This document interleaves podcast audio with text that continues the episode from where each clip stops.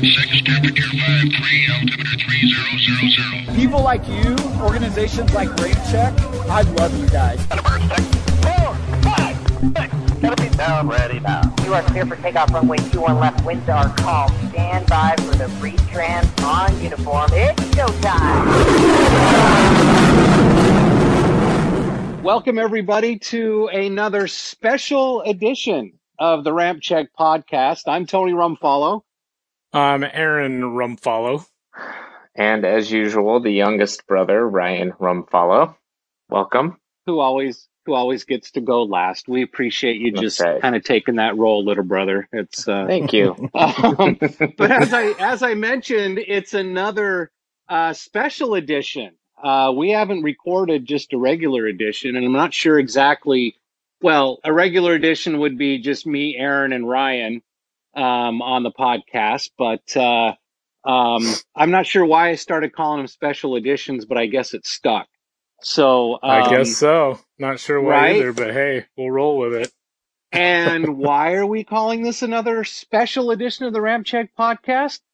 Well, I thought you'd never ask, because we have another special guest with us on the podcast today. Aaron, I'm going to let you go ahead and give us the introduction.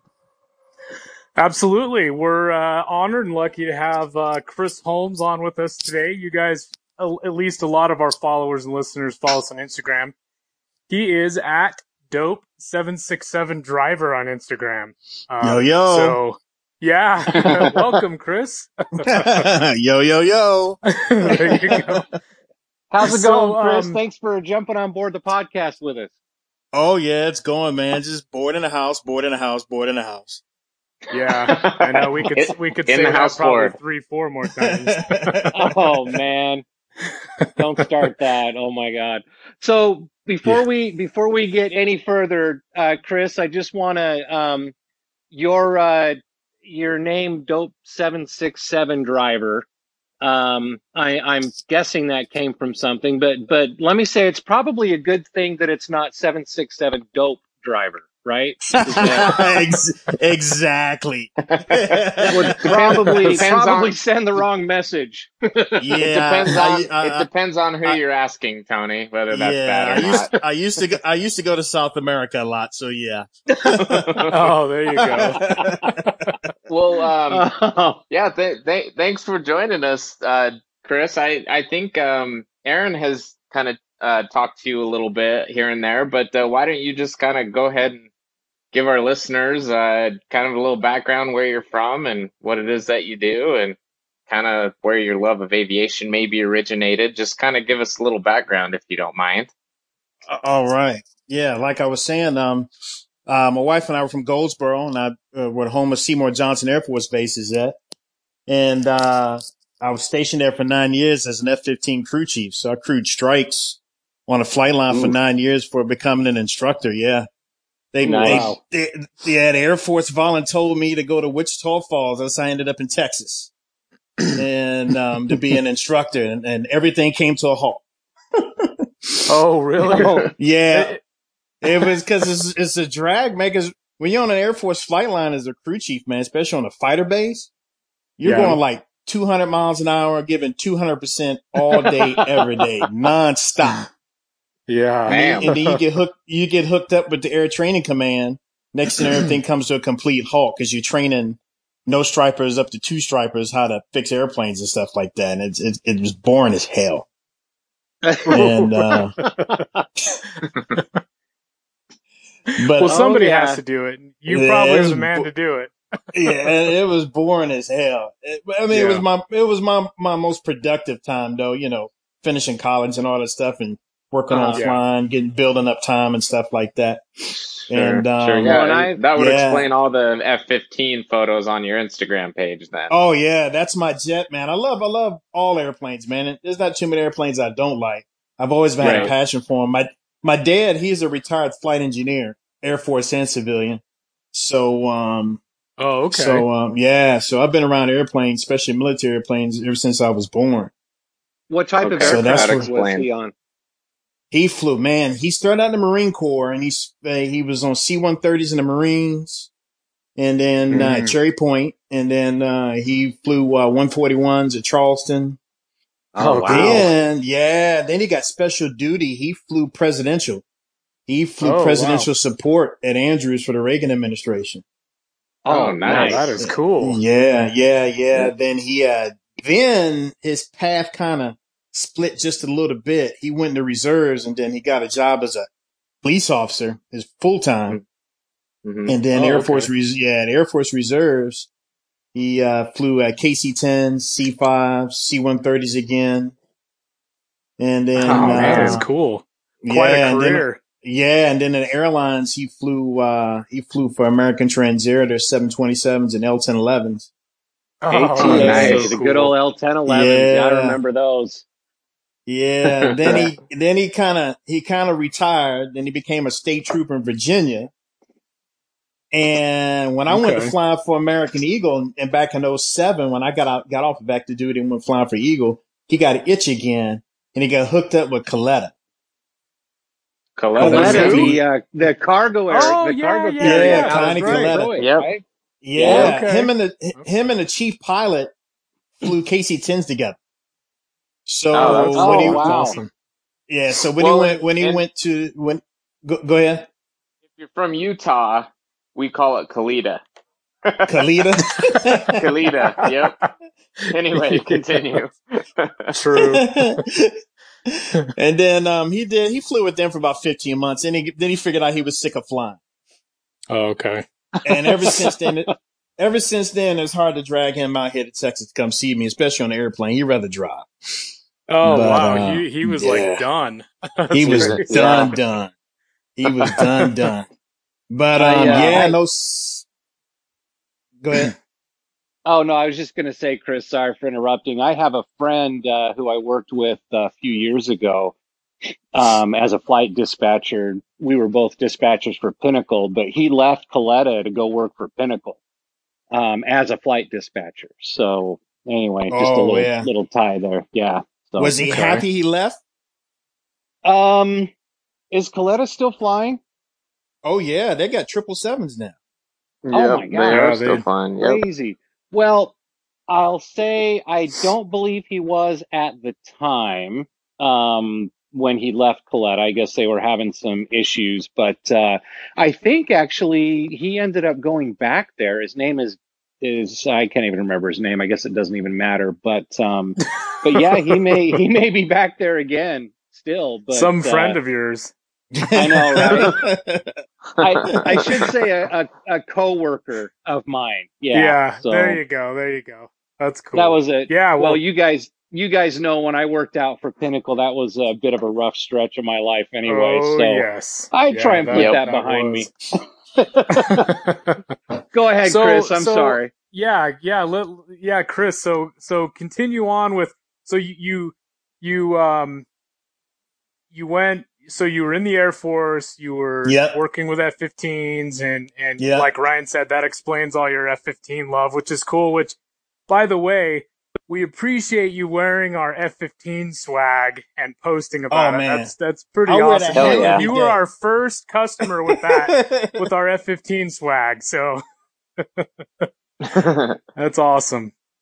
So then after, I guess you were in the Air Force for a while, and then you decided to fly in the airlines. Was that the next step? Yeah, that was the next step, man. I was the entire time I was on active duty, man. I was flying building time, flying pipeline patrol, and all this other stuff, CFI. Oh, nice. Wow, nice. And, and then honestly, guys, I got tired of dealing with the Air Force. The way the direction that it was going, man, a lot of the fun. I know we're about business. And when it was time to take care of business was business, but we like to have fun. You know, crew chiefs like to work hard and play harder, you know? Okay. And it just became a drag, man. And then the regionals were hiring. I had the flight time, and I was like, man, it's time to live the dream, you know? And in 2007, after 13 years in 07, I punched, man. I got hired by Mesaba, Piedmont, and American Eagle. And I took the American Eagle route. Okay. Did you start flying like ETRs? What did you start out? Yeah, the ATR, I went straight to the jet. I went straight to the Embraer. Yeah. Yeah. It was literally one week before I was flying a single engine 172. And then the next week I was in training on a jet. So it was pretty cool, man. That's awesome. Yeah. That's a little different. Yeah. It was definitely a chest stuck out, shit don't stink moment. Right, exactly. Well deserved as well. Well deserved. Perfectly put. There you go. Yes. So did you continue in that, or then you obviously probably moved into some other aircraft, correct? Yeah, I stayed at Eagle for 7 years, and then I was lucky enough to get hired right off the street by American. And when I came over to American, I flew to the MD-80 for about 9 months. Then I picked up the 737, flew it for 3 years. And then by accident, I got the 7576. I had it on there on my dream sheet or on my bid, ever since I got to the company. And I didn't think nothing else of it because they were going to park the fleet. And all of a sudden one day, boom, you've been awarded 757, 767, FO. And I was like, oh, well, I guess that's that. So here I am, a year and a half, going on 2 years later, still on the airplane. When you said they were going to park the fleet, what was going on at that time? Because this was 2009?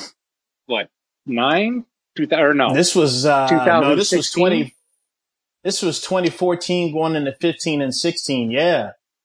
Okay. They were just, they were scaling back. I think we were just getting ready to finish our merger stuff with our seniority list. Oh, and you're talking the merger and that was with US Airways. Correct? Yeah. And I guess in their infinite wisdom, they wanted to park all the 7.5s and sell all the 7.6s and stuff. Oh. And but the thing about it is, man, the 7.5 is such an awesome airplane. There's to be a narrow body, a big narrow body, long range airplane. There's no other narrow body airplane that can do what it can do. That's why Delta still had theirs and United still had theirs, man. The A321 and all that stuff, it can hold more people or whatever, but it just can't. If there's anything in the load with wet runway, like you're trying to get from Hawaii back to the mainland states, it can't take all the people and their stuff, and it can't take all the stuff and the people. But the 757, you can cram it with all the people, all the junk, man, and you're flying out of there, buddy. And that's because the maximum takeoff weight on the 7.5 versus the A321 is way higher, and so that's a huge advantage of the 757, and that's probably why Boeing is really wanting to find that sweet spot in developing a new aircraft to replace the 757 because of that reason. Well, Boeing had an issue with it. Period. The airline, the Delta, and American, and United have been pushing Boeing to do something. Boeing said they don't want to do anything. Boeing said they wanted to. Here you go. You got the 737 MAX 10. That's your 757. Okay. Oh, right. Wow. Okay. But then that's like A321. Yep. Right? Yeah, it is. Yeah, it is. Yeah. One good thing about Boeing airplanes, the wing, the way they designed the wing, the wing is often awesome. All the airplanes, their wings produce a lot of lift. That's why in the 737, 800, I can outperform and outclimb an A320 and an A321. Full of people, full of gas. I can outperform them, outclimb them, outspeed. That's just because of the wing, shape. Yep. Huh? Exactly. Wow, exactly. Cool. Well, it's pretty cool to hear from, a pilot's perspective. Being an av geek myself and growing up, loving the 757. It's pretty cool to hear from my perspective, a pilot say how much he loves the 757. It kind of makes me feel good inside. I don't think you'll find a pilot who's flown a 7.5 not like it. Every 757 person who's ever flown it, they love the airplane. I mean, in our airplanes, they took them years back they started modding the cockpits, so all the cockpits are flat panel glass, at least on the American airplanes. And we got 737s, and our first 777s are older than our some of our younger 757s that we just parked. Wow! Oh wow! Oh jeez, that's interesting. Shows the value, and you know, going back, like Ryan was saying, you know, being an av geek and hearing this perspective, it completely makes sense because I remember when I was a lot younger, growing up, you know, going to the airport, watching aircraft take off. I remember when the 757s were brand new, and you know, this is the 80s, of course, and Salt Lake City is a huge hub for Delta, and so you would see a Delta 727 at the time take off, and you know, I mean, it would take 8,000-9,000 feet of runway, you know, and then this 757 rolls down, and it's like in the air halfway down. And I just remember like thinking, wow, what a difference. Yeah. Well, not to even mention the angle of attack of the 7.5 compared to the 7.27. Yeah. Yeah. The 7.5 is a very stable airplane, man. It's stable. It's solid. We did a, right the day they reopened the tower in Vegas, because you know, the tower in Vegas closed for like a few days because of COVID, right? You guys hear about that? Yep. Yeah. We, I went up there to pick up one of our airplanes to take it to Roswell. And the captain, you know, he said he was going to retire in 7 months and blah, blah, blah. So I was like, yeah, I'm not going to press the issue of flying. This could be my last flight in the 7.5. So yeah, I'm going to let the dude go. You know, he's the captain. I'm going to let him do his thing. And I suggested to do a max power takeoff with him. He was like, yeah, if you can get it. They probably won't give it to me. They probably won't give it to us. I said, oh, sorry, I'll try it. I'll work it out. So I put all the numbers in the box and stuff like that for a max power takeoff. And, I mean, the coolest clearance I've ever made in my life. Just hearing all the fighter guys when I used to launch my jets out, hearing my pilots when I was a crew chief ask for a max performance takeoff. I did it just like them. I forgot what flight number, I just called groundless in American such and such, ready to taxi at spot 2, request unrestricted quick climb to flight level 190. And they said, they gave us our taxi clearance, man. And then they gave us the clearance for the quick climb, man. We rotated about, under 2,000 feet. And I yeah, man. When we, cause we had, it was just he and I, and we only had maybe 12 or 13,000 pounds of gas on board the jet, period. Oh, you guys were rocket. Oh, my gosh. And let me tell you, man, when the airplane came off the ground and the captain rotated, he wasn't ready for that shit. He was still,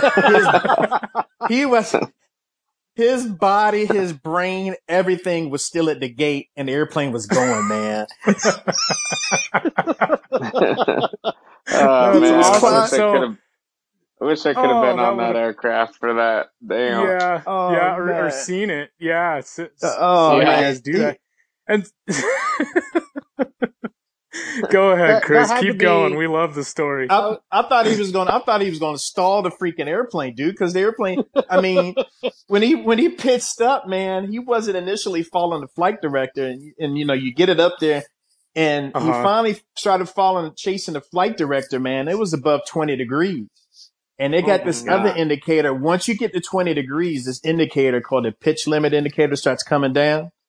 And if the pitch limit indicator touches the flight director and you're in the flight director, you start getting the shaker, the stick shaker. Oh, yeah. Okay. Damn. So he was like a hair from touching the PLI from the shaker, man. And that's awesome. And it was all because of angle of attack. It wasn't because the airplane was slowing down. It was because of angle of attack, right? Because the airplane was still accelerating, dude.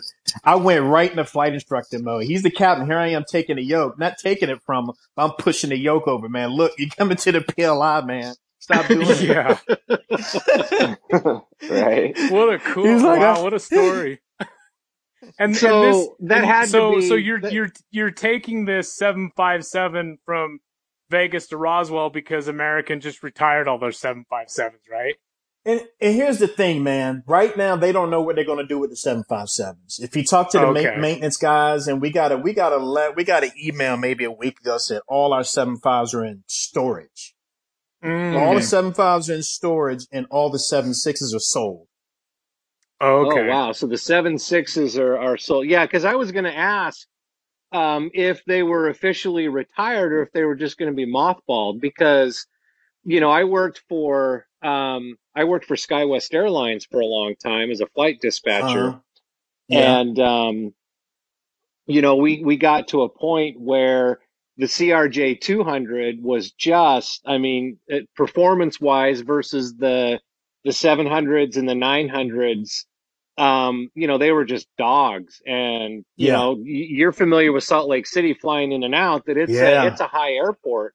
And, and so we were told, you know, oh, yeah, we're retiring all of our 200s. Well, then they started coming back into the fleet when we got some American Eagle flying, because we're going to be flying out of Los Angeles and Phoenix.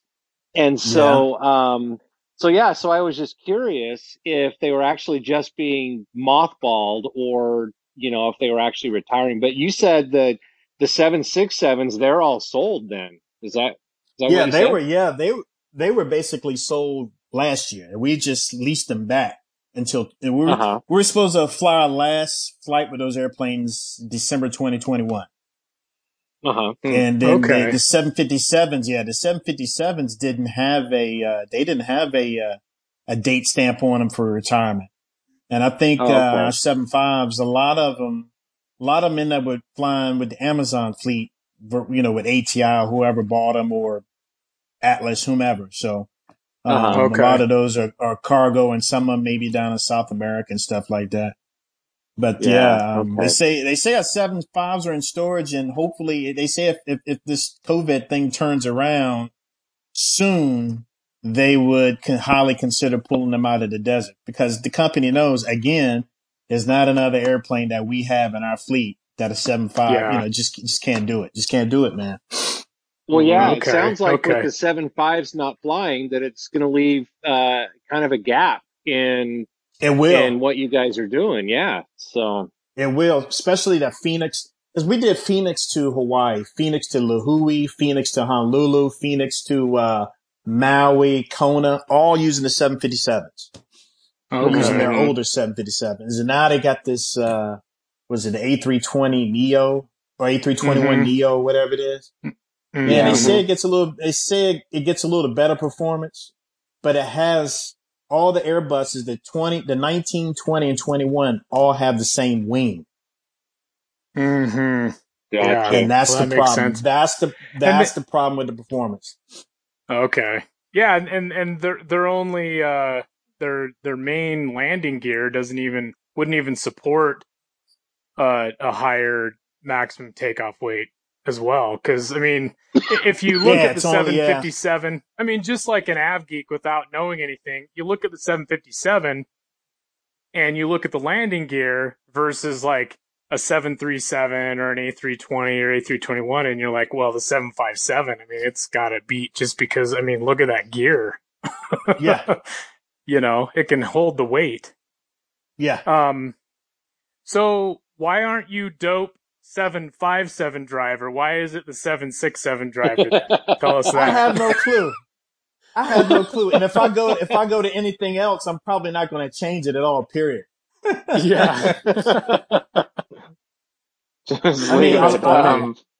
love my 7.5, but you know, I will be honest. I do want to dabble a little bit in the Airbus. I want to see what the Airbus really is all about, because the Airbus has some cool bells and whistles as far as cockpit stuff wise, and it's a lot more comfortable. I mean, it's a lot more comfortable than going back to the 737. Okay, you know what I mean. You know, what about a 737 Max? Oh wait, I got to interrupt you guys, because I'm in Salt Lake, obviously, and I'm looking out over the valley, and there's a UPS 757 on approach to Salt Lake right now. It's kind of funny. Nice. Everything aligned, the gods aligned, had a 757 do a flyby while we're talking about it. There you go. Anyway, sorry. Back on track. What about the Max? Going back to Yeah, because American has got a bunch of Maxes and still a bunch on order as well. Yeah. You know, I mean, as far as the Airbus and the Max, as far as comfort, like you were saying, what do you think about that? The way it was put to me, and this is a true statement. What the 737 turned 53 years old this week or something like that? 50-some years old. Wow. There is fuselage wise, and you may as well say cockpit size, there's really not that much difference between knowing how the airplane works, and if you really think about the nuts and bolts. There's not that much difference between a 727, a 737, and a 737 Max. When you get down to the nuts and bolts. And what I mean by the design and how big the cockpit is, and how the cockpit is laid out. All right. So the 737 Max has the same cockpit dimension, size, and all that stuff as the 200, 300, 400, so on and so forth. It's all the same stuff. Okay. The Max, the Max is more powerful as far as thrust and what it can lift. And that's why Boeing's been pushing that airplane to be the replacement for the 7.5. But airline companies are like, not no, but hell no. Yeah, right.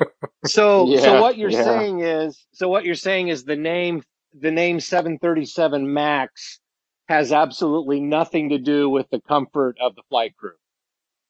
No, it has absolutely nothing. The instrument panel, if you're looking at the instrument panel, it's the same instrument panel as a 787. So that's nice.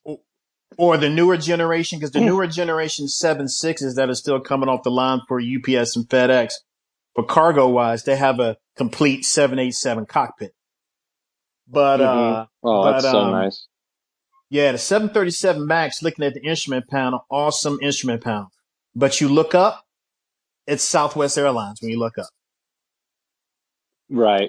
Reason why I say Southwest Airlines is because the reason why the 737 hasn't changed way layout versus, you know, the overhead panel, the switches overhead and center pedestal is because Southwest was the biggest operator of 737s on the planet. And they got to decide through political pressure, believe it or not, to Boeing, they got to decide how they want the airplanes configured. Oh, gotcha. Wow. I didn't know that. Interesting. Yeah. Well, and it makes sense too, because Southwest Airlines, obviously, when I say a one airplane fleet, it's one airframe. It's the 737 airframe, but, you know, with all the different variations of it, they were qualified to fly in any one of them. They didn't need to. They didn't need to go through cross training or get a different type rating. Exactly, and because I was told by Boeing, one of those FAA inspectors for Boeing, the ones that got in trouble. I was talking to one a couple years ago before all this Max stuff even went down with the accidents.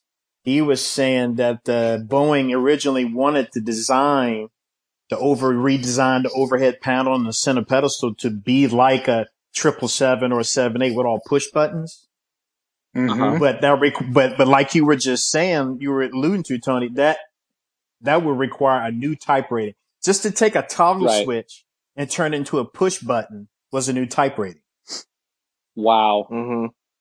Oh, interesting. Yeah, well, that makes sense. So it's kind of a perspective I've never really thought about before. Yeah, that puts more into perspective the you know, the 737 Max situation as well, because one of the whole reasons Boeing pushed it so fast and so hard was because you supposedly didn't need a new type rating and because of all that. Right. So that all makes sense. So it almost makes you think that, you know, had they changed that and made the cockpit more 787, 777, you know, those things, that it almost, you know, maybe the whole MCAS thing maybe would have, you know, had some light, you know, shine on it to be like, okay, well, you've got all these new switches, you've got all this, and by the way, you've got this new you know, system that, you know, can activate during this part of the flight envelope. And yeah, interesting what, you know, all those decisions and everything that goes down when they're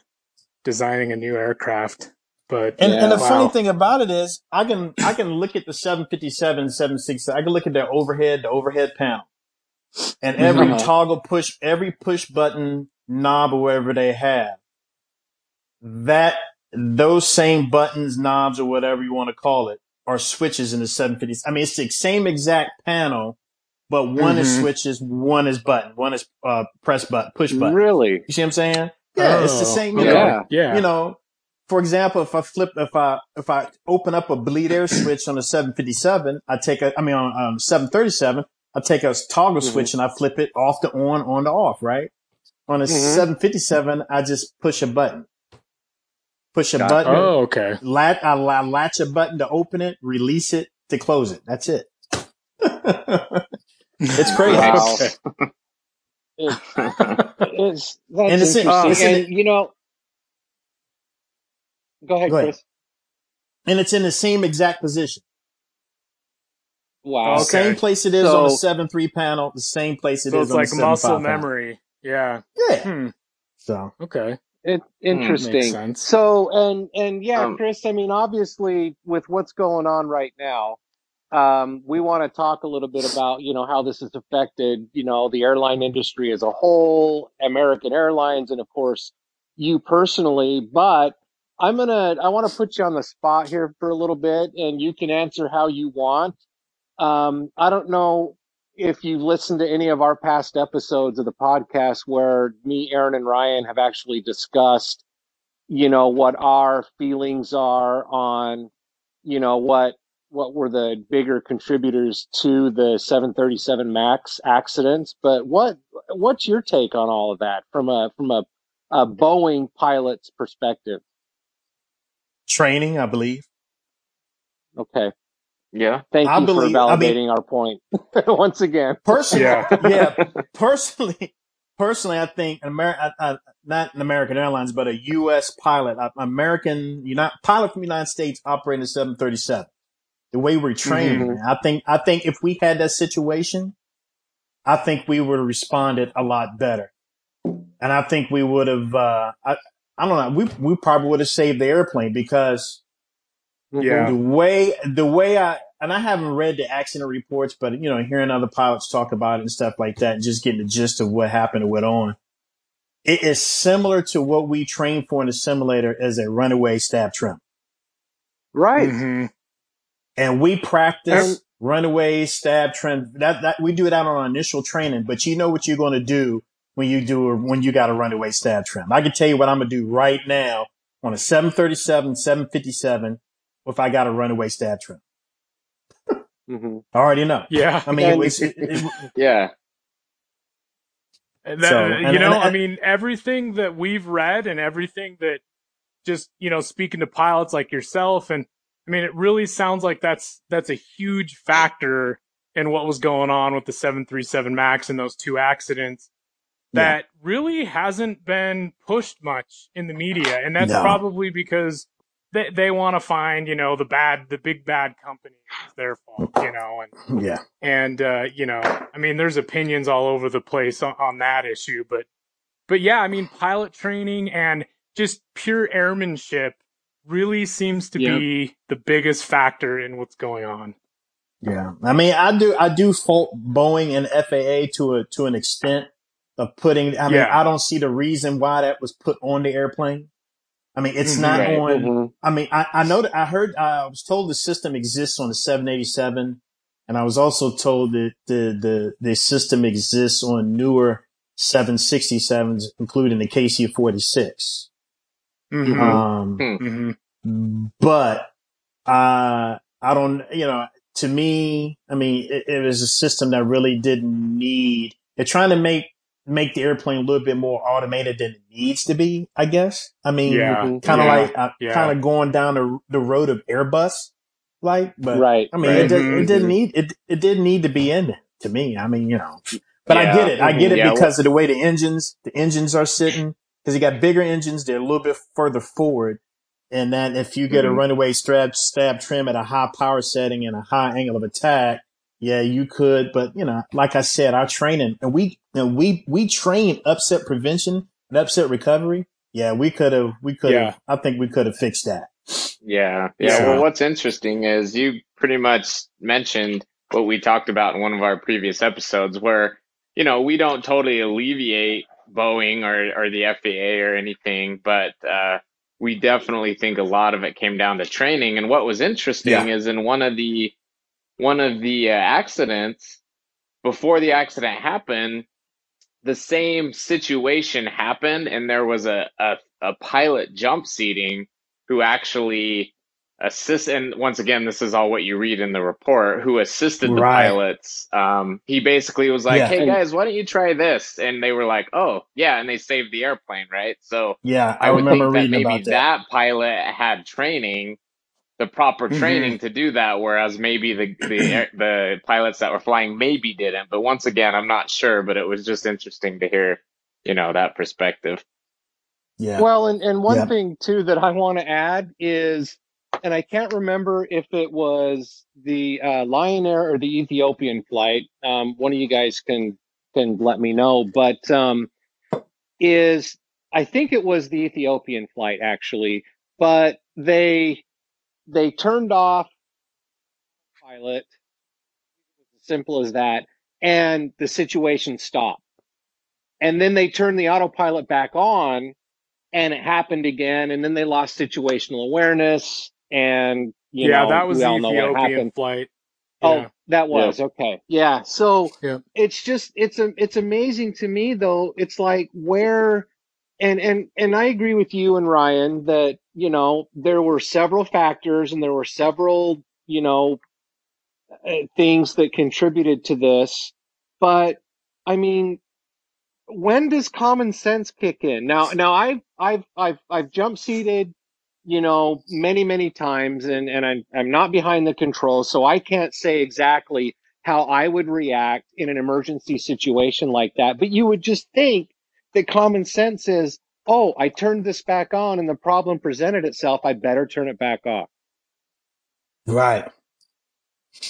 Yeah. And speaking of that, Chris, have you what kind of failure in the cockpit have you had to deal with in your career that you can talk about that, I don't know, maybe, I mean, not necessarily exactly like what's going on, but like you said, you've trained so much on runaway trim. Have you ever had to deal with the runaway trim? Have you ever had to deal with something that like your training really just kicked in and you just knew exactly what to do? Is there a story you can tell us? Nothing emergency-wise I can think of. I mean, nothing serious. Oh, well, when I was at Eagle, and I wasn't flying, the captain was flying, we were climbing, it just took off out of Miami. And he had an elevator, trim failure. He couldn't trim out the airplane at all. And we automatically declared an emergency, and we were just so wrapped up and busy with that. I just said, look, man, we're tight in on the field. I said, I'm going to start. Let's just get the airplane on the ground. We're about to checklist when we got on the ground. That's what we did, man. I've had a situation on a 7-3, and this wasn't an emergency either, but it was just made for a long flight. San Juan, Puerto Rico to DFW is about a 5-hour ride in the 7-3. And we were just south of Sarasota when we lost one of our IRSs or IRUs, and that shut down the autopilot. That shut down. We couldn't do RBSM flight, and I had to fly that airplane for like 3.5. I had to be a pilot, man. I had to fly that airplane 3.5 hours by hand. Wow. And 25,000 feet, right? Because you had to fly below RBSM airspace. Yeah, below 290. So yeah, we came back at we came down to 270, had to get a new clearance for a non-RNAV arrival. So we had to do, you know, couldn't do a RNAV arrival. But it worked out fine, man. My captain was laughing at me the whole time. He did offer and say, hey, we can switch out, you know, if you want to. I was like, nah, I got it, man. So I had to be a pilot. Luckily, I fly my airplanes enough without the autopilot on that I was comfortable with doing it. Some guys might not be comfortable doing that in an airline, period. Yeah. But, you know, but when I got on the ground, I kind of felt like that Family Guy episode when Quagmire was watching porn all day long and he walked out. He walked out and pointed to the mailbox, and his arm was real huge. Yeah. Oh, damn. That's good. Oh, that's awesome. Yeah, that's is that a different type of something you can log in your logbook? You know, manually flying that log versus just regular flights. No, it's nothing special unless I put it in the remarks. Yeah. It's nothing special. You know, it was no biggie, man. I had a handful of airplane though, I had to tell you that much, but I just, you know,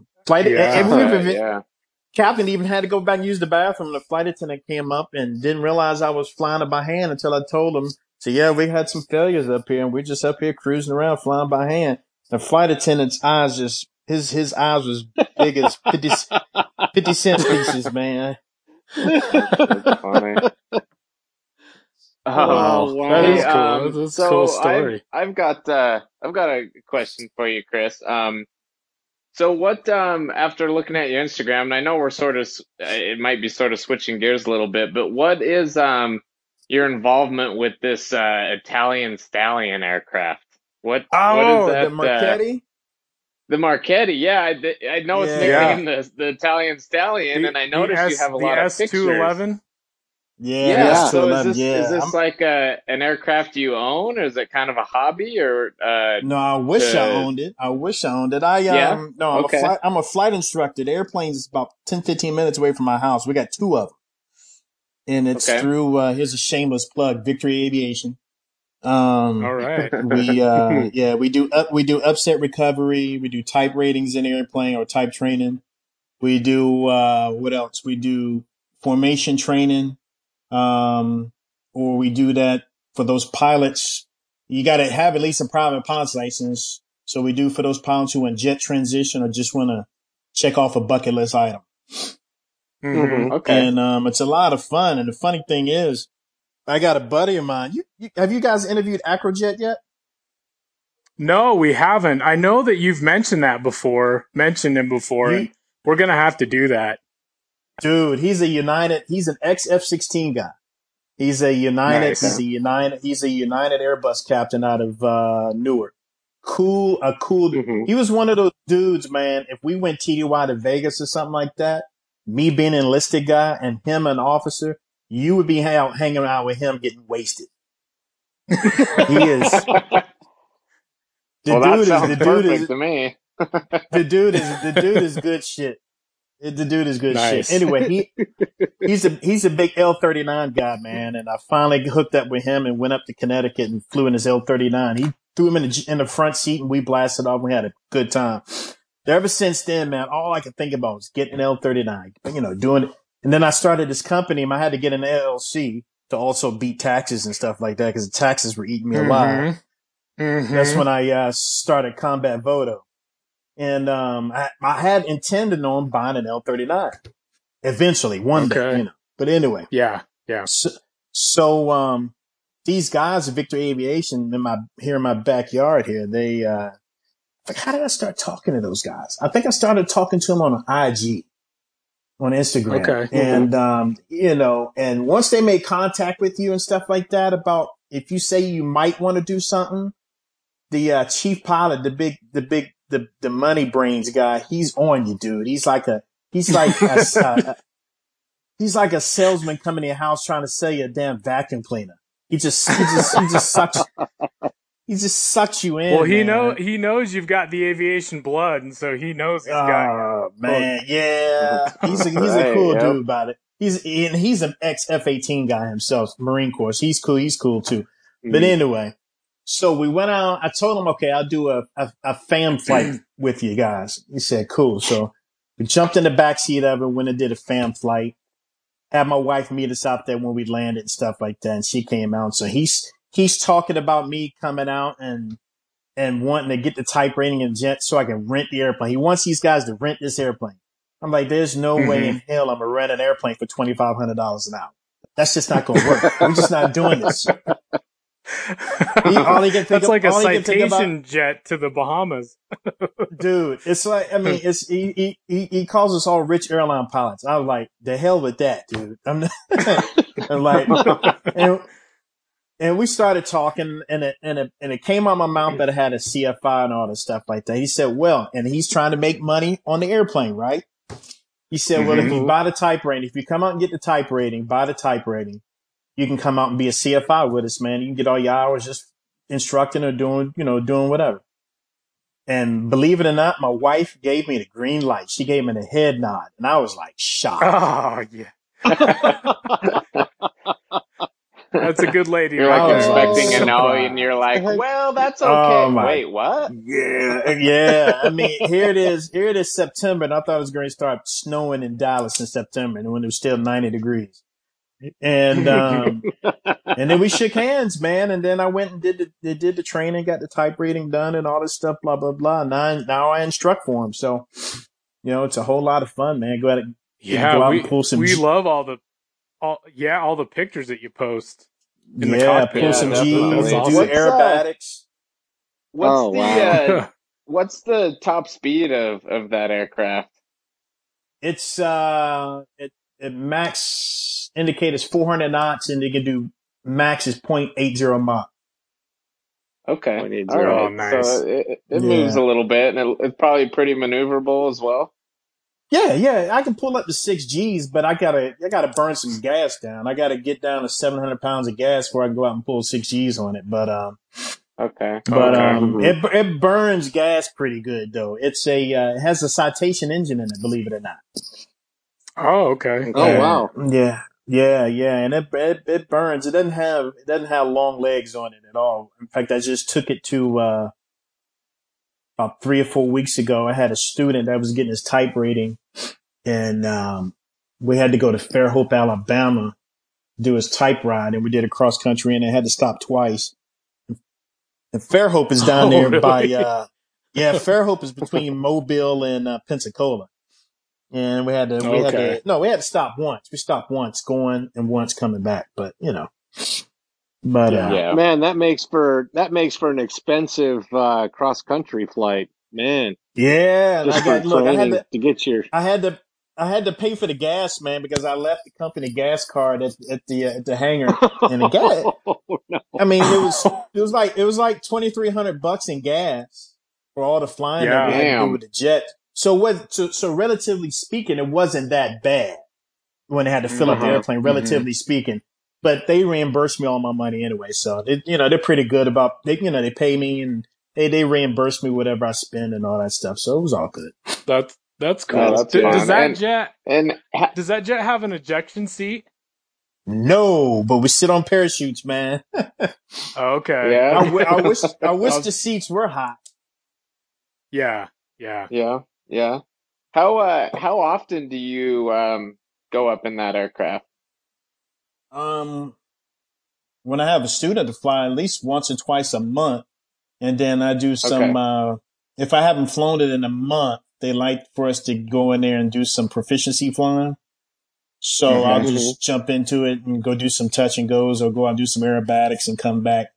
And I still got to pay if I do proficiency. It's still about $7.50 an hour plus the gas. Okay. You're still looking at about $1,000, but it's still a far cry from $2,500. And sometimes $1,000 is worth it, man. I'm out there just grinning from ear to ear, having a good time, you know. Oh, hell yeah. Well, that's something I would be spending my money on for sure. I mean, when it's something you love, it's really doesn't hurt that bad to spend that kind of money. So I know I can speak for my brothers and I, we've spent a lot of money over the years on aviation. So it's definitely worth it.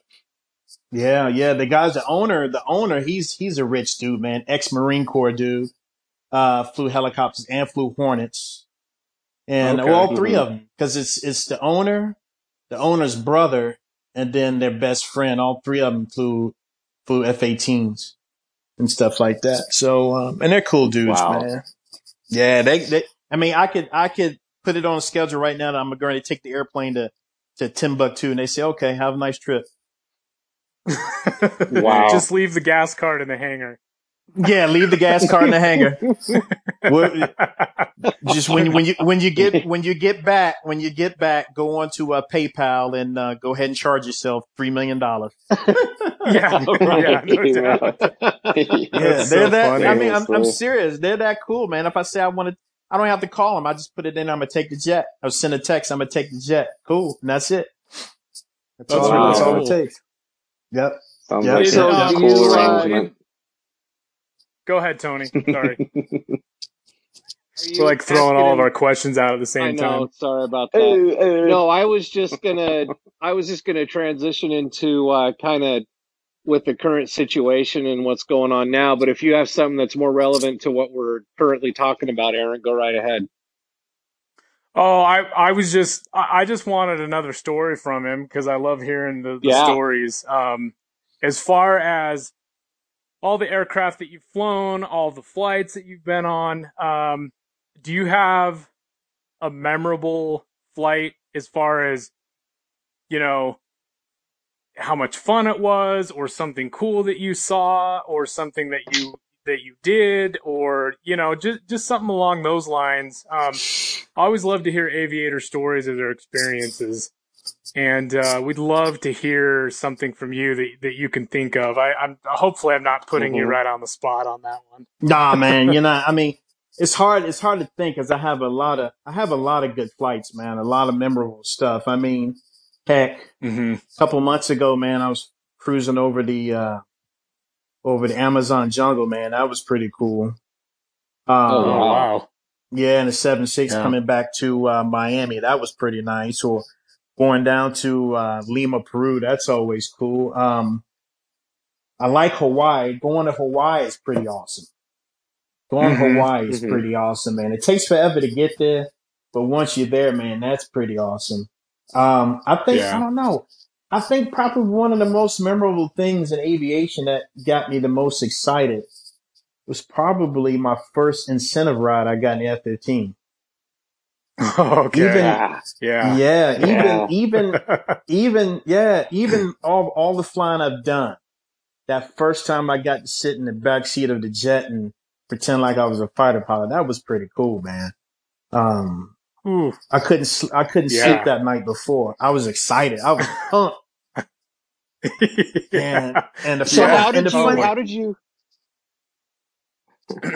How did you get that opportunity, Chris? And then finish your thoughts. Sorry.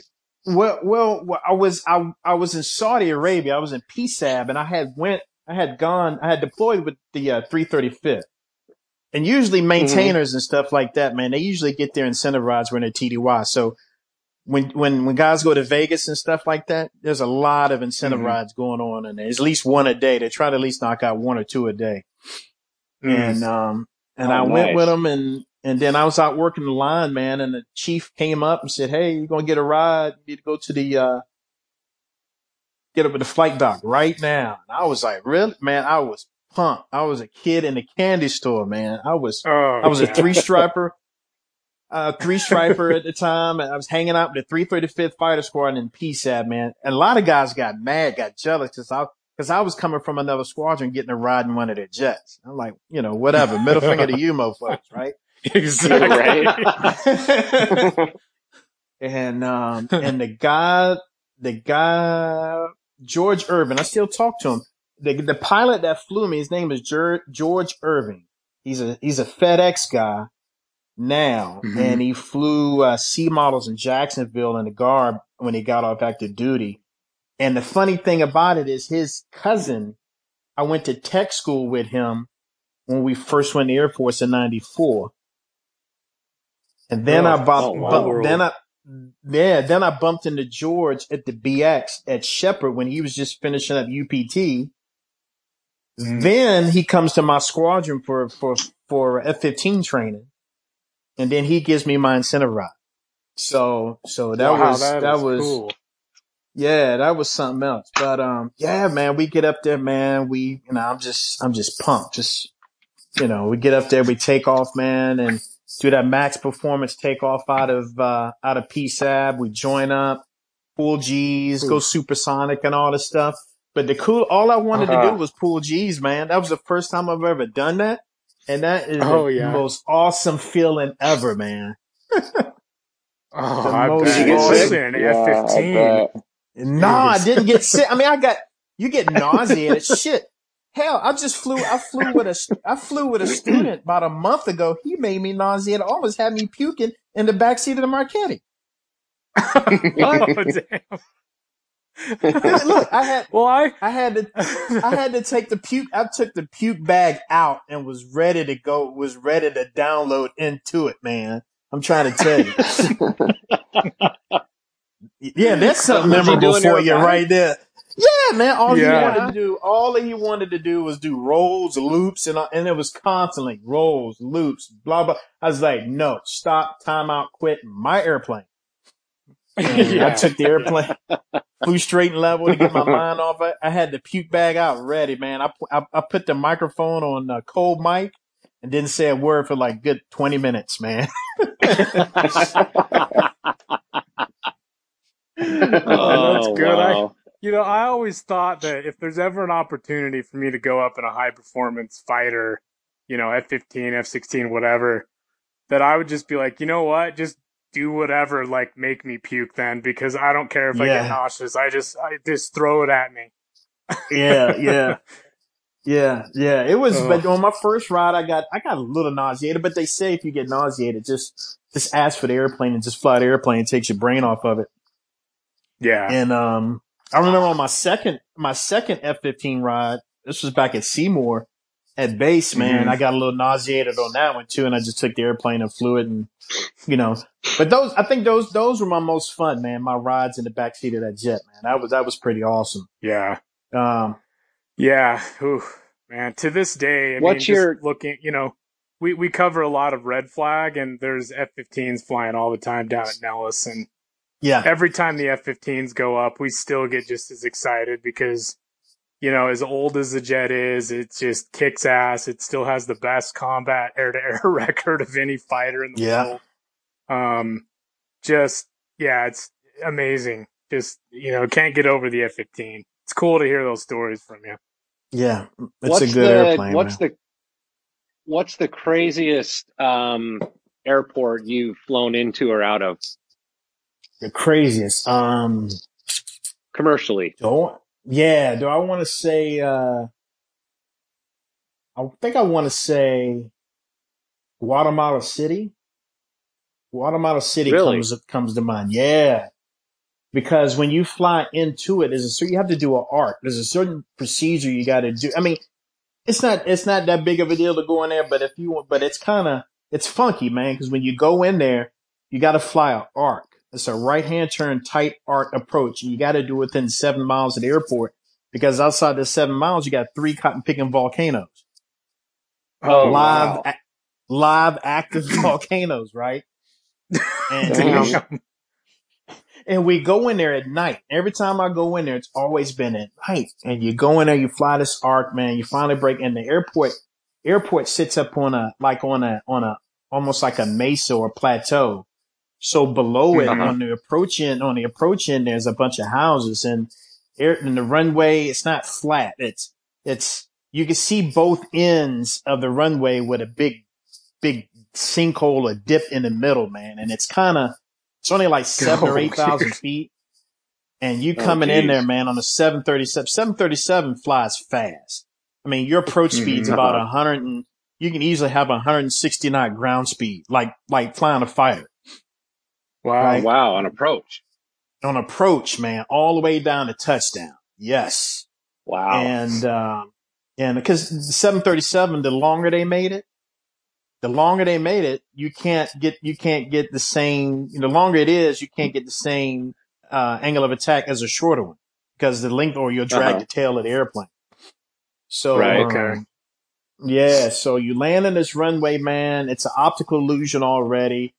It goes downhill, then it goes drastically uphill. And then if you got another 737 sitting in the wrong spot on a taxiway, your wingtip would hit the other 737's wing. Jeez. Mm. Oh, yeah. Jeez. So, wow. You know, you go in there, man, you land. You're packed in. Oh, man, you got to get it in the touchdown zone because it's nothing but hotels and high rises and buildings all along the side of it and at the far end. And so it's kind of squirrely. I mean, because it's Guatemala City sits in a hole in a valley mm-hmm. on a plateau with volcanoes and crap around it. So when you get out the airplane, you look out. It's a freaking volcano. Well, it makes sense to put an airport in there. Oh, yeah, it does, doesn't it? I think that's got to be the hairiest one. And you do it so much, it doesn't become that bad. But that one right there is a challenge. You know what? Miami sometimes can be a challenge. Because of the weather. Miami can be a challenge. Yeah, Fort Lauderdale and Miami, that can be a challenge because of the weather.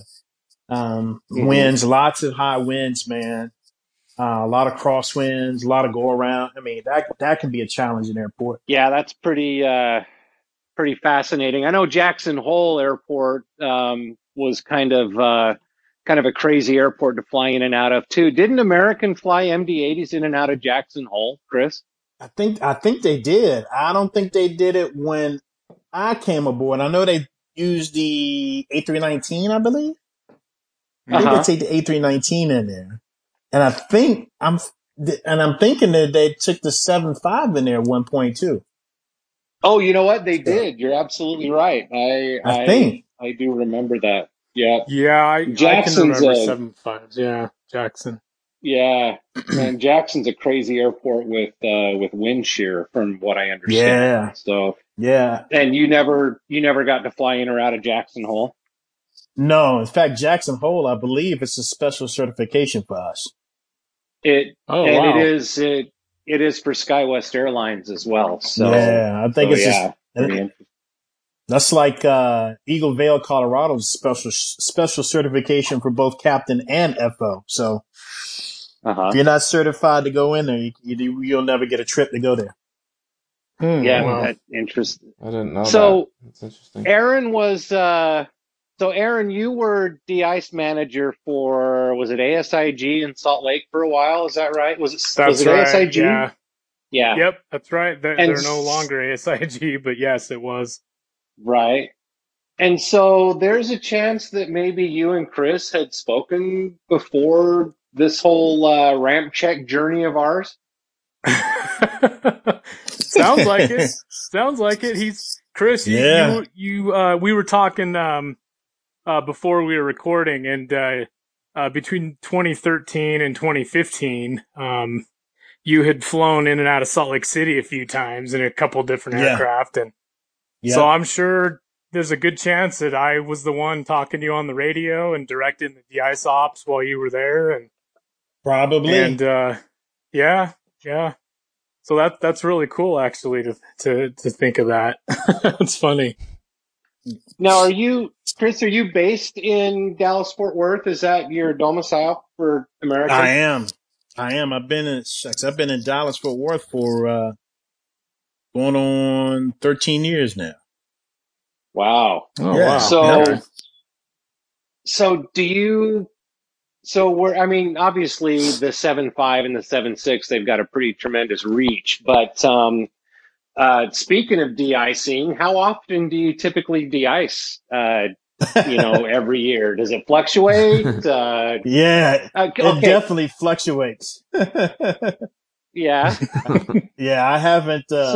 haven't de-iced in 2 years, man, and that's a good thing. Oh.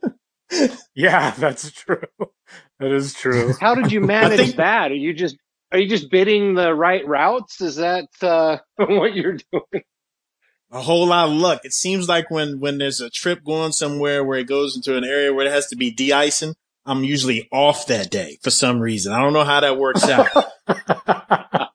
It's funny, man. Lucky. I think the last time I de-iced, I was on a 737, and we just had to do Type 1, and it was in Kansas City, and that was over 2 years. That's over 2 years ago. wow. That's, yeah. Because when I first started out on 737, I was a 73 international guy. So I was always in the Caribbean. Oh, so we got tough life. We got no glycol down there. No, we got domestic and international separated in Dallas for the 737. So yeah, I was always down in the Caribbean, so I didn't have to go into too many icing situations. But knock on wood, man, knock on wood. And then like I go to Philly. I go to Philly in a 7-5 in the wintertime. I would always go the day. I would always either go in or come out the day after a snow event or the day before a snow event, because it'd always be the snow banks would be up, but it'd be clear and sunshine when I go in it. Oh, okay. Well, that's nice.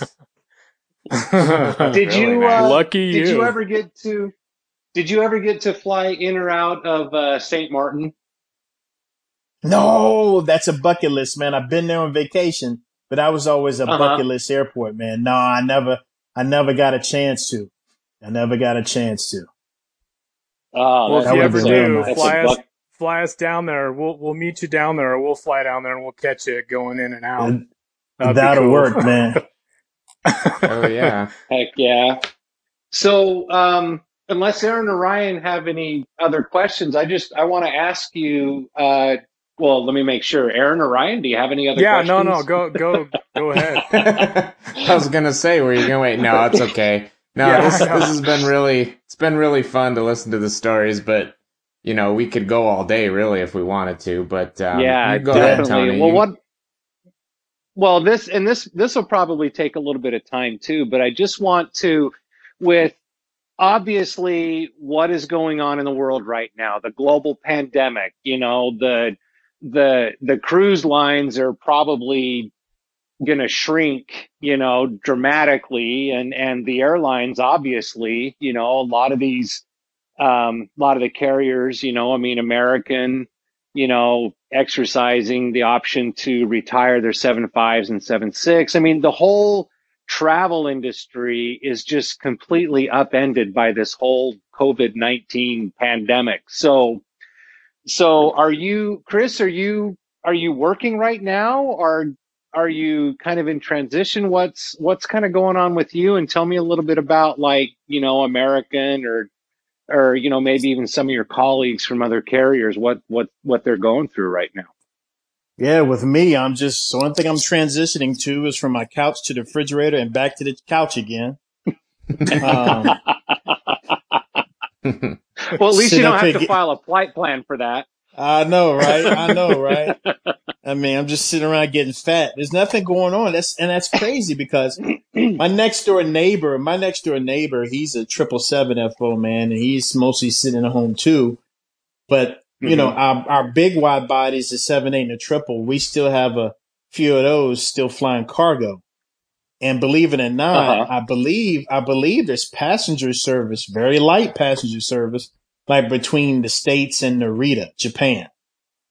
But other than that, all our narrow body crews are working real hard right now. With you know, we're not. I guess not working hard, I should say. So they're flying still, but we just I think we got allowed 4,300 pilots. We gave them LOAs, leave of absences, if I can say that right. And wow. and about 730 from age 62 on up to retirement at 65 were granted permanent LOAs. So what happens is everybody who's on an LOA, at least on a permanent LOA, you get paid 55 hours worth of pay all the way into your retirement. But you're not coming back. You see what I'm saying? Right. You're done. You're considered retired. And then we got paid and non-paid LOAs. I think all the airlines are going to that. I mean, the industry sucks right now. I mean, this is, in my opinion, worse than 9/11. This is definitely when the recession, definitely worse than the recession in 2008. because, you know, the airline still flew. Mm-hmm. And Texas itself, you know, the Dallas area in Texas has kind of been like a recession-proof state until now, of course, you know, right. But I don't know, man. It's kind of the unknown. I don't know where I'm going next. I just put they keep going back and forth with our bidding. For example, right before this hit, we had a vacancy bid come out. You know, we usually have a vacancy bid every month or every 2 months. And you get to, you know, put in if you want to go somewhere else, if you can hold another fleet or another seat. And I put in for captain. On the 7-3. And next thing you know, they started, this happened, this hit. They canceled that bid. And then they went into, and they said they're going to displace all 7.5 and 7.6 pilots. Every last, it's like 840 of us. And they're going to displace all of us. Yeah. Oh, so boom, that changed up a lot of stuff. And actually a displacement opens up a lot of doors too. Because, for example, if you pick up a new seat, like if I went to captain seat on a 737 and a vacancy bid, once I get in that seat, I'm locked in that seat for 2 years.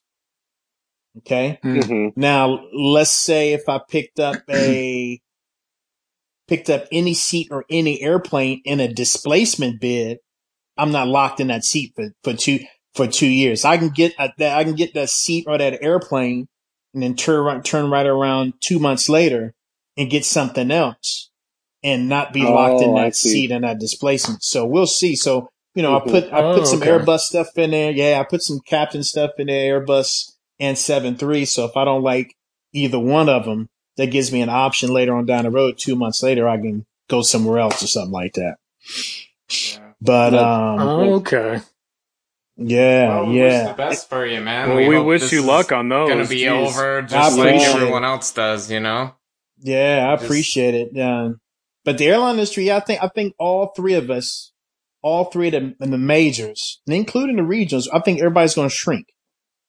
I think mm-hmm. the big shrinkage is coming, and it's going to be. Well, I got friends that are optimistic. Yeah, we'll be back flying, right? Everything back to normal in October. Or another buddy of mine said we should be about 60 or 70% by Christmas. Yeah, maybe. I don't know, man. It's going to be different. I think people are still going to be kind of skittish to be packed in the middle of airplanes, sitting in the middle seat or something like that with other people around. You know, people start coughing mm-hmm. and stuff like that. I mean, honestly, even when this COVID starts tapering off and stuff like that, I don't think it's going to be the end of it, man, until a vaccine or or something like that comes, or you can take a shot like we take flu shots. Yeah, mm-hmm. right. I think it's going to circulate around again, man. It's just, you know, it's human nature, man. I'm one of those people who don't think it's like the flu, but I'm not freaking out, jumping off the window, wearing a tinfoil hat about it either. You know what I mean? Yeah, right. Right. Yeah. I think we fall in that category as well. So yeah. I mean, I go out, I wear a mask and all that stuff, but you know, it's going to take a little bit for the airlines to rebound. Just like the cruise ship industry, it's going to take a little bit mm-hmm. for the airline industry, especially the United States, to rebound. I believe. Right. Yeah. Right. Well, the nice thing that's coming out right now is, you know, actual real numbers we can talk about and. You know, over the last month and a half, it's been over 2 million dead and blah. You know, and of course everybody's going to flip out and just be like, oh, it's the end of the world. And so now the actual numbers are coming out where you know the amount of deaths in the U.S. is as sad as it is that somebody's dying from this is going to be way less. And I think that in and of itself will help the airline industry recover faster, because then everybody's going to actually see hard evidence that, okay, well, as contagious as this virus is, it's really not as deadly widespread as everybody thought it was going to be. Yeah, and so, I hope so. Yeah. Yeah, same here, definitely. Because I hope that's the case. Things were moving in America, man. I mean, things were moving fast. We had, like this year, we had, without this, just guys who were scheduled to retire by the end of this year, it was like almost 1,000. It was like 800 and some change. Oh, wow. Yeah. And things were moving, man. The upgrade to captain was like 2 years. And wow. when I came to the company, upgrade to captain was like 10. And even before that, because of 9/11, upgrade to captain was 20 years at one point. So it went from 20 down to 10, now then down to 8, and now it was down to 2. Because there are guys who got awarded captain in New York City on a 737. There's like almost 50 guys below me that were awarded captain. Yeah. So I'm like, wow, things were clicking. So, I hope it does get back, man. And I know it will eventually. I would like it would sooner than later, but it's what's crazy about aviation too is it can uptick just as quick as it downtick too. I mean, it's right that aviation's so unpredictable when it comes to that, and so it's like for our listeners that that want to be pilots, that are currently pilots, or in a situation like you're in, it's not all doom and gloom even on a downturn, because things can turn around. I've always tried to be an optimist in anything, and sometimes that's not a good thing, but, I don't know. I mean, I think y'all know what I'm trying to say, and it's like, keep at it, and, eventually it's going to turn around, and it could surprise us with how quick it could be slower, like we've talked about, but it's going to be there, because I mean, aviation is what makes the world go around, pretty much, and so it's got to be there. So absolutely, I tell people, if they want a direct indicator of how well the economy is doing, pay attention to what the airlines are doing. Yeah, that's a good point. Yeah, that's a good point. Yeah, pay attention to what the airlines are doing. If they're tanking, if they're having a hard time, something's going on with the economy. So that's what I like. Right. Yeah. Yeah.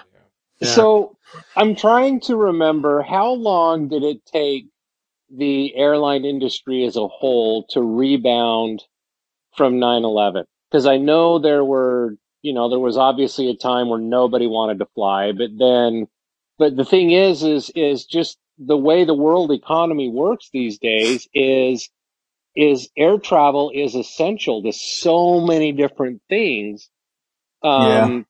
So I'm just curious if this will be compared to in the future, as far as how long it took for things to get back to quote unquote, pre 9/11 levels. I mean, are we going to be talking, well, flying will be back to pre-pandemic levels by, this particular time? I guess that kind of depends on how the rest of this year goes. And like you say, if this, really comes back, like the flu does every, season, I hope that we're not going to be faced with every year now we have to hear about the coronavirus season, or the COVID-19 season or whatever. Yeah. And so if that was to happen, that would definitely hurt the industry, the airline industry, as long as any other transportation sector industry would be devastated, in my opinion. Yeah. I agree with that. Think, well, I think it'll be okay. I mean, it'll take some time, but yeah. But in this case, if it doesn't come back, like if it's just, this is one thing, like you said, pre-pandemic levels? Pandemic, Pandemic, panda, I don't know. Like DFW Airport, they said they were going to have a loss, what'd they say, of like $200 million for this summer. Wow. And they don't anticipate the loads coming back. They said by next summer, the load should be back. So, interesting. That's actually, that sounds like a really long time, but that's actually encouraging that they're expecting things to rebound within a year, so to speak. It hurts in the meantime, but it's still encouraging, So I think it'll rebound within a year. I'm just not on board with when people saying, yeah, we'll be back to normal by October, November, December. You know, yeah. I don't think that's going to be the case. It's definitely reasonable to think that with everything going on. Cause I mean, you can't just, with all these airplanes that are parked and the way that the general public, reacts to everything, it's, you can't just go pull that airplane parked on the runway or parked on the tarmac for 6 months and then boom, you're ready to go the next day. I mean, it takes time to get everything going again. And, all the pilots that have been either furloughed or kind of hanging out, I'm sure some of them are going to have to get, recurrent training and, you name it. But we'll keep our fingers crossed, Hopefully it's faster, sooner than later. Chris, let me ask you one more question. Oh, go ahead, Ryan. Oh, I was just going to make a joke. In the meantime, listen to Samuel L. Jackson. As far as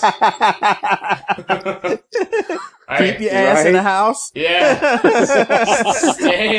Stay the home. Oh, that's Aaron funny. And Tony, have you guys seen him reading that book called Stay the Fuck at Home? No, I posted that on my IG. It's on my IG. You did? Oh, yes. We'll check it out. Funny. It's literally so funny. So just go watch that, and then if we just do that for a little while, hopefully we can get back to normal soon. So that's really all it takes, man. It's true. Exactly. Just do what we're supposed to now, so shit can get better. But You know what? Over there, when I was like still flying, I was still flying when all this stuff was popping off, man. Even though we had empty airplanes and stuff, and like I go into airport terminals and stuff like that, and go inside the bathrooms, and I've always been dudes. Was still going to the freaking bathroom at an airport of all places. They'll walk in there, take a shit, and get up, wipe their ass, get up, and they walk straight out the damn bathroom.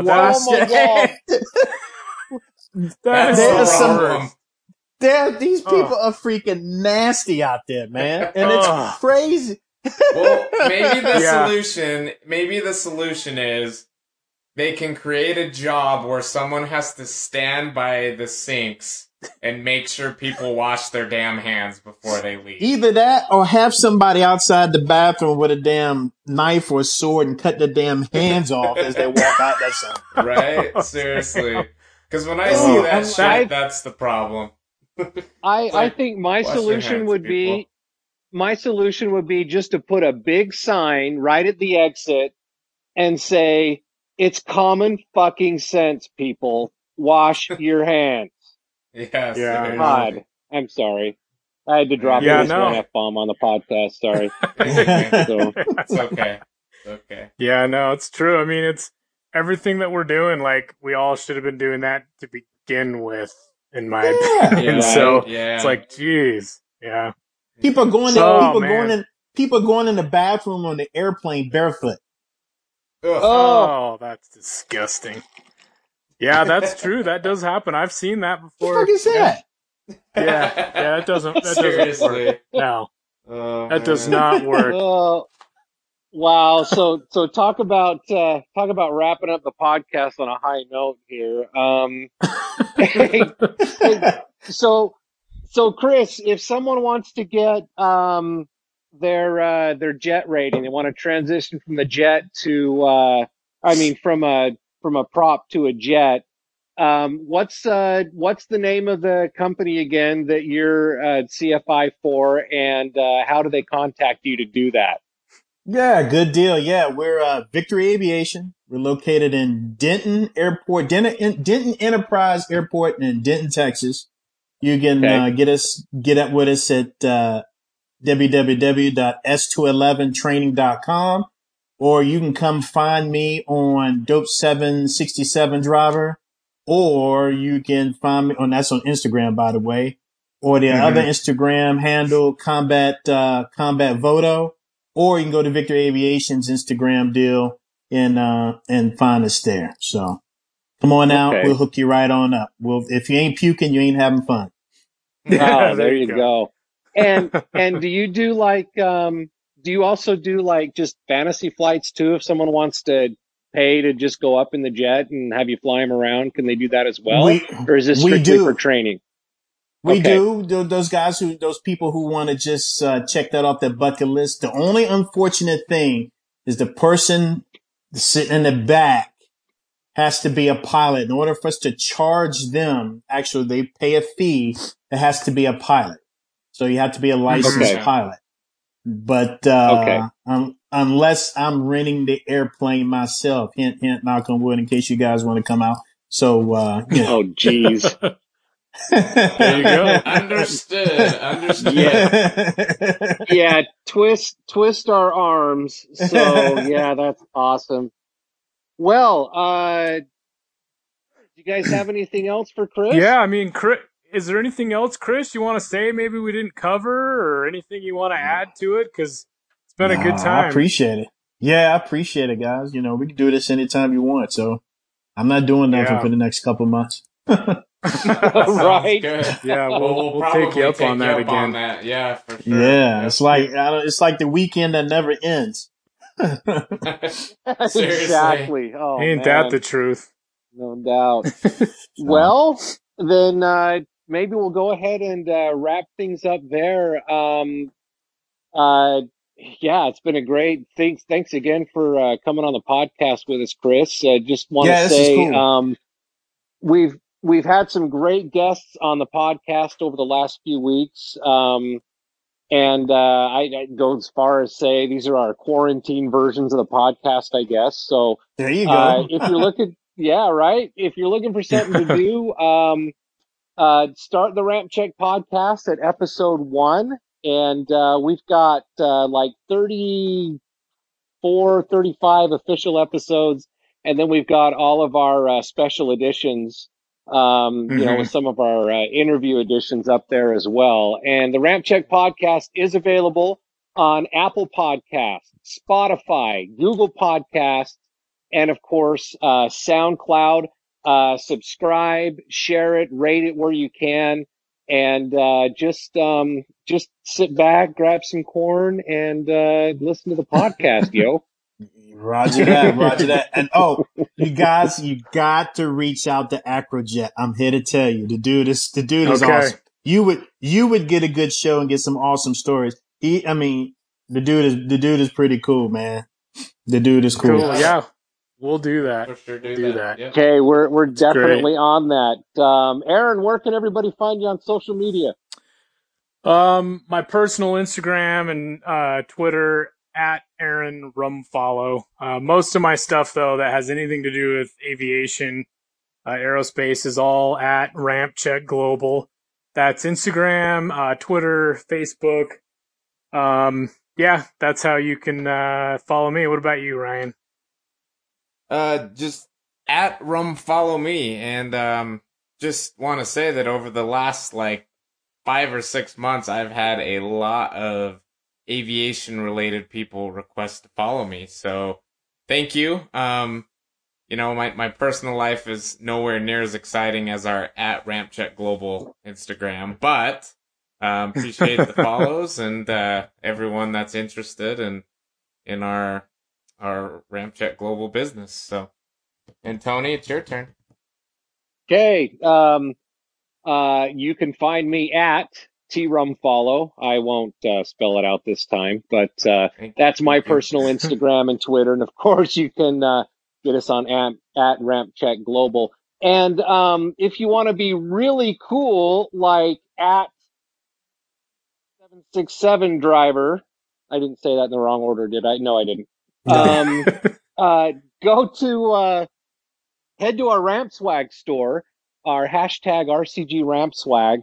And pick yourself up some stuff, a lot of extra time to do some online shopping.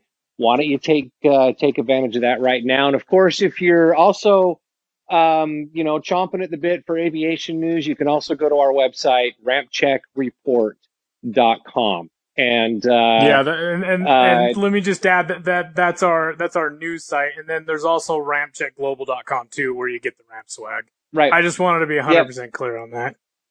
Yep. And there's also a link in the Ramp Swag store I mean, yeah, but anyway, sorry. Hey, Chris, one more time, give us your Instagram social media handles one more time for everybody. Yeah, my personal Instagram handle is @dope767driver. And then there's also Combat Voto. And then there's Victory Aviation or Victory Flight Training is our other one. A little picture of a Marchetti S211 right on the front for Victory. Awesome. All right. Well, Chris, thanks again for your time. And Ryan, I believe you're up. Thanks for listening, everybody. Good day.